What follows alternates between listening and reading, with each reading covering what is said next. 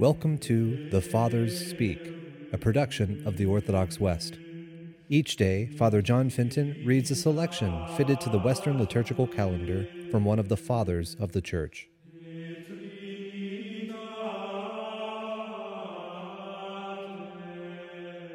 On this day within the octave of the Assumption of the Blessed Virgin Mary, let us listen to a portion of a homily by St. Bernard of Clairvaux.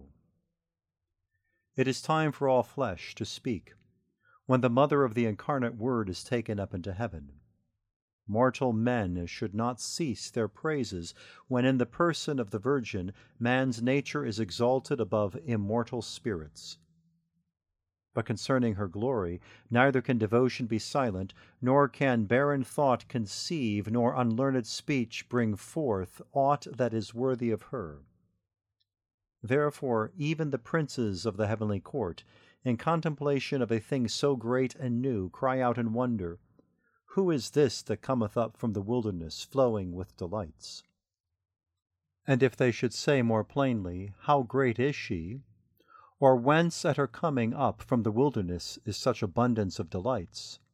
For like delights are not found even among us, whom the river of the flood makes glad in the city of the Lord and who from the presence of his glory drink of his pleasures as out of the river?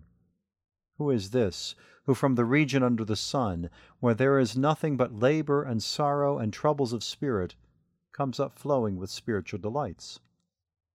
Why should I not term delights the dignity of virginity with the gift of fruitfulness, the honeycomb of charity distilling the honey of humility, a heart of mercy, the fullness of grace, and the prerogative of surpassing glory. The Queen of the world, therefore, has come up from the wilderness, has become fair even among the holy angels, as the Church sings, and pleasant in her delights. But let them cease to wonder at the delights of this wilderness, for the Lord has shown loving kindness, and our land has given her increase. Why do they wonder that from a desert land Mary should rise up flowing with delights? Let them rather wonder at Christ descending poor from the fullness of the heavenly kingdom.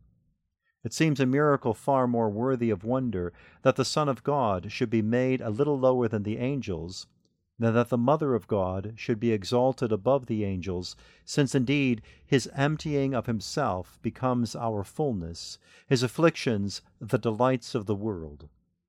In a word, though he was rich, for our sakes he became poor, that we through his poverty might be made rich.